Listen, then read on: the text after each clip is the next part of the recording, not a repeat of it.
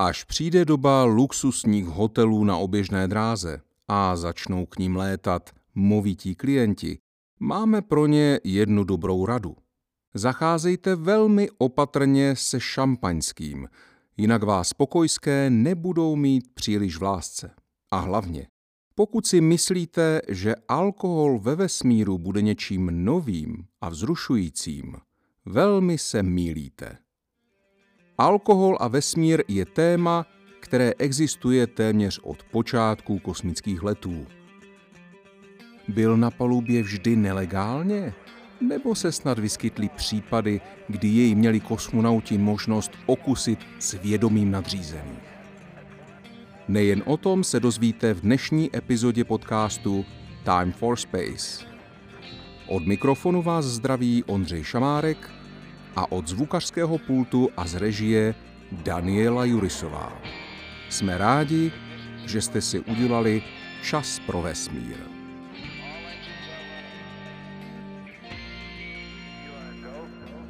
Zdálo by se, že návykové a omamné látky a lety do vesmíru se vzájemně vylučují. Přeci jen od jisté smrti posádku dělí jen pár milimetrů tlustá stěna trupu k orbitální stanice či kosmické lodi a na rychlých a bezchybných reakcích v případě jakékoliv poruchy nebo havárie závisí život všech na palubě. Je to poslední místo, kde by člověk čekal nápoje na lihové bázi. V historii kosmonautiky se však vyskytl nejeden případ, kdy se na palubách kosmických lodí a stanic alkohol objevil. A ne vždy se tak dělo nelegálně.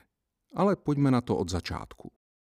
Asi první případ, kdy se na palubu kosmické lodi dostal alkoholický nápoj, byl zaznamenán v roce 1962.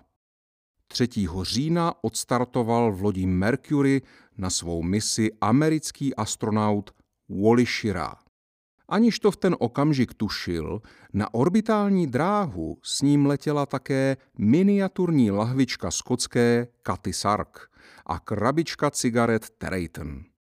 Obě ne zcela legální položky na palubu před letem umístil coby žert Wallyho náhradník astronaut Gordo Cooper.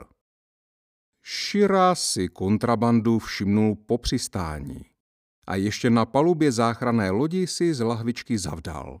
Podle jeho vzpomínek se pak lékaři velmi divili, odkud se vzaly v jeho krvi stopy alkoholu. Další alkohol ve vesmíru měli na svědomí kupodivu opět Američané. O Vánocích 1968 letělo k měsíci Apollo 8. Na lunární oběžné dráze měli astronauti strávit štědrý den a část 25. prosince. Když trojice otevřela své potravinové kontejnery určené pro tento den, s překvapením zjistila, že krom výborného krocana obsahovaly také miniaturní lahvičky brandy značky Coronet. Ty posádce do kokpitu potají nechal propašovat sám šéf oddílu astronautů Deke Slayton. Ovšem, než se do lahviček mohli astronauti pustit, rozhodl velitel Frank Borman, že si alkohol pro tentokrát všichni rozhodně odpustí. Co kdyby se stal nějaký malér? A pak by vyšlo najevo, že astronauti řešili například technickou krizi s alkoholem v krvi. Kdo si ale skutečně zavdal, konkrétně červeného vína, a to přímo na lunárním povrchu, to byl pilot lunárního modulu Apollo 11 Buzz Aldrin. Krátce po přistání provedl improvizované svaté přijímání, jehož součástí bylo i malé množství mešního vína. Jednalo se nicméně o natolik malý objem, že nemohl mít naprosto žádný vliv na jeho tělesné a mentální funkce během zřejmě nejslavnější vesmírné mise všech dob. Další případ výskytu alkoholu na palubě kosmických plavidel padl opět na vrub Američanů, tedy skoro. V roce 1973 zamířila na oběžnou dráhu stanice Skylab. a zcela vážně se uvažovalo o tom, že mezi zásobami potravin bude také sherry. A to naprosto legálně. Astronauti měli mít možnost užít si výhledu na Zemi z velkého pozorovacího okna a přitom usrkávat Paul Mason California Rare Cream Sherry. Sherry bylo zvoleno proto, že mělo dlouhodobě podléhat nejmenším změnám a bylo jej možné přelít do odpovídajících nápojových kontejnerů, aniž by se to podepsalo na jeho kvalitě. Konkrétní značka pak byla výsledkem procesu ochutnávek, do kterých se pochopitelně zapojili i samotní astronauti. Do vesmíru však Skylab vzlétnul bez tohoto nápoje v palubní spíži. Během testů bylo zjištěno, že v beztížném stavu může vůně sherry spustit dávící reflex. Navíc poté, co se informace o zamýšleném zpestření stravy astronautů dostaly na veřejnost, NASA byla doslova zavalena nesouhlasnými dopisy. Proto bylo sherry ze soupisu palubních zásob potichu vyškrtnuto, samozřejmě ke značnému zklamání astronautů. Vím, mnozí si teď asi říkají, a co Sověti? U těch by přeci člověk čekal nějaké ty pletky s alkoholem mnohem dříve a častěji než u Američanů. Není třeba panikařit. Sověti právě teď vstupují na scénu této epizody Time4Space. A vstupují s velkou fanfárou, protože během prvního mezinárodního letu v roce 1975 figurovala ta nejproslulejší ruská lihovina. Abychom byli přesní, jednalo se o kanadský žertík jednoho ze sovětských kosmonautů. V létě zmíněného roku se poprvé na oběžné dráze spojila americká kosmická loď Apollo se sovětskou lodí Sojuz. Velitel Sojuzu Alexej Leonov nalepil na několik tub s kosmickou stravou etikety exkluzivních značek vodky a tuby pak se všeříkajícím úšklepkem nabídnul konsternovaným Američanům k přípitku. Ti se po mírném váhání odhodlali okusit a k jejich překvapení a, nutno říci, jistému zklamání, tuby obsahovaly boršč a džus z černého rybízu. Není doložen žádný případ, kdyby alkohol v jakékoliv formě figuroval u prvních sovětských kosmických letů. To se ovšem mělo změnit u druhé generace orbitálních stanic v polovině 70. let. V té době Sověti prováděli dlouhodobé lety trvající čtvrt roku a více. Lékaři měli obavy o imunitní systém kosmonautů, který v uzavřeném prostředí stanice mohl dojít k úhoně. Proto byly v palubní lékárničce tuby s tinkturou rostliny s lehce vyslovitelným názvem Eleuterokok ostnitý, jinak též zvaný sibirský ženšen. U něhož se mělo za to, že podporuje imunitu. A co s tím má společného alkohol, ptáte se? Je dobré si povšimnout onoho slova tinktura. Tinktura totiž není nic jiného než výluch, obvykle z rostlin, získaný extrakcí pomocí vhodného rozpouštědla, což je velmi často etanol. Sovětští kosmonauti tak měli na palubě zcela legální alkoholový doplněk stravy. Samozřejmě se nepil v nikterak velké množství a asi nechutnal úplně nejlépe. Nicméně zatímco sovětští lékaři podporovali pouze víceméně neškodné tinktury, kosmonauti si dokázali poradit sami a tak se minimálně od dob fungování stanice Saliot 7 na začátku 80. let na palubách sovětských a ruských orbitálních příbytků alkohol objevoval víceméně pravidelně. Dělo se tak samozřejmě potají. Posádky se postupně naučily pašovat alkohol velmi vynalézavými způsoby. Někdy malá láhvička koňaku putovala na oběžnou dráhu skryta ve skafandru některého z kosmonautů, nebo třeba zamaskovaná ve vydlabané knize. Na pašování kontrabandu ovšem nebyli kosmonauti sami. Nápomocný jim byl i pozemní personál. Když v roce 1986 zamířil na orbitální dráhu základní blok stanice Mir, dvojice, která jej přiletěla poprvé za bydlet, měla krom jiného údajně i jednu tajnou položku ve svém programu. Technici po domluvě s kosmonauty za jeden z panelů interiéru ukryli vak s koněkem. Na pár minut se tak dvojice mužů na Miru proměnila v děti hledající ukrytý poklad. A samozřejmě, že jej našli. Co se týká Miru, alkohol byl na jeho palubě vlastně stále. Mimo jiné i proto, že lékaři nechali do palubních zásob zařadit i malé množství koněku. Oficiálně pro uvolnění napětí a lepší spánek.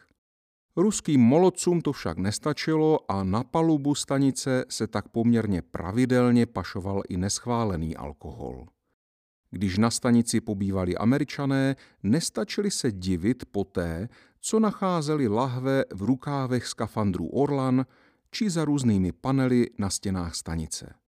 A občas se tato praxe provalila na veřejnost.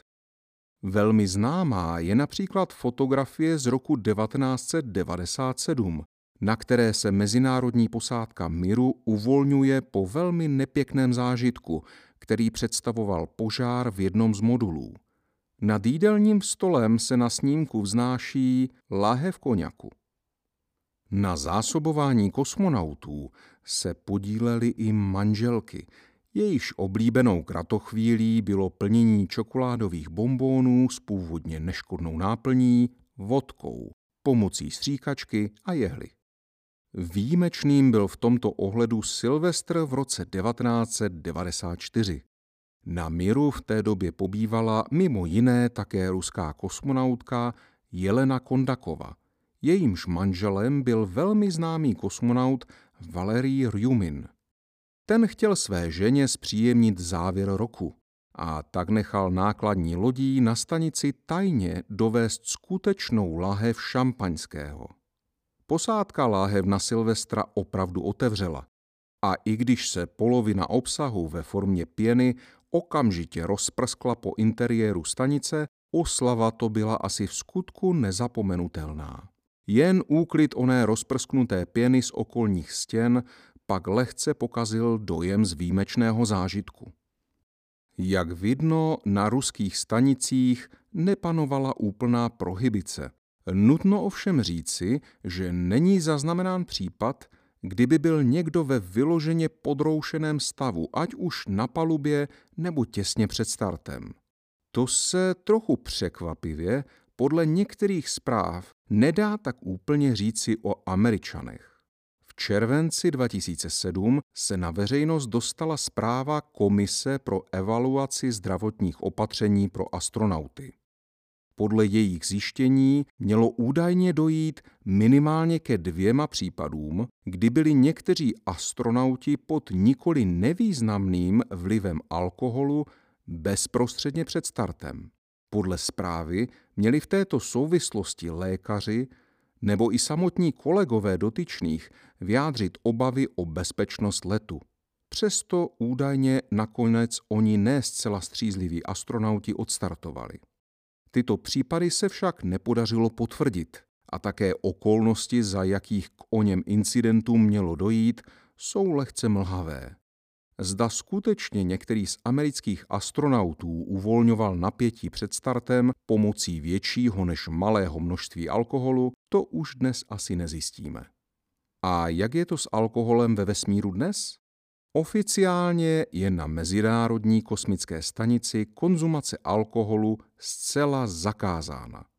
Krom pochopitelných důvodů, jako je snížená práceschopnost, zpomalené reakce v krizových situacích, a také hořlavost etanolu, je zde ještě jeden pro někoho možná překvapivý důvod. Aby byla stanice, co se týče pitné vody, do značné míry soběstačná, je recyklována vzdušná vlhkost a také moč posádek. A metabolity alkoholu by mohly mít neblahý vliv na velmi citlivé aparatury, které se o recyklaci starají. Nicméně, jak uvedl jistý americký astronaut, který na stanici pobýval v roce 2007, NASA tvrdí, že na palubě ISS není žádný alkohol. Jako člověk, který na stanici 5 měsíců žil, říkám, že je to hloupost.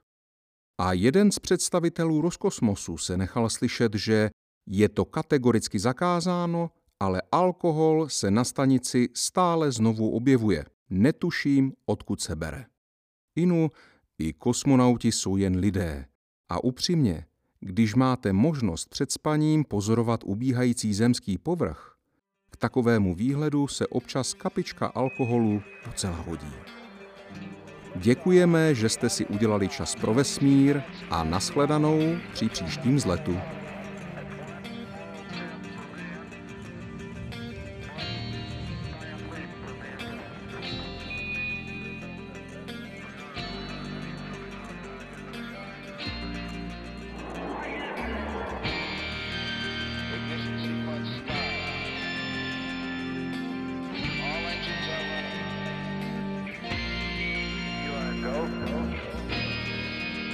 Time for Space podcast. Udělejte si čas pro vesmír.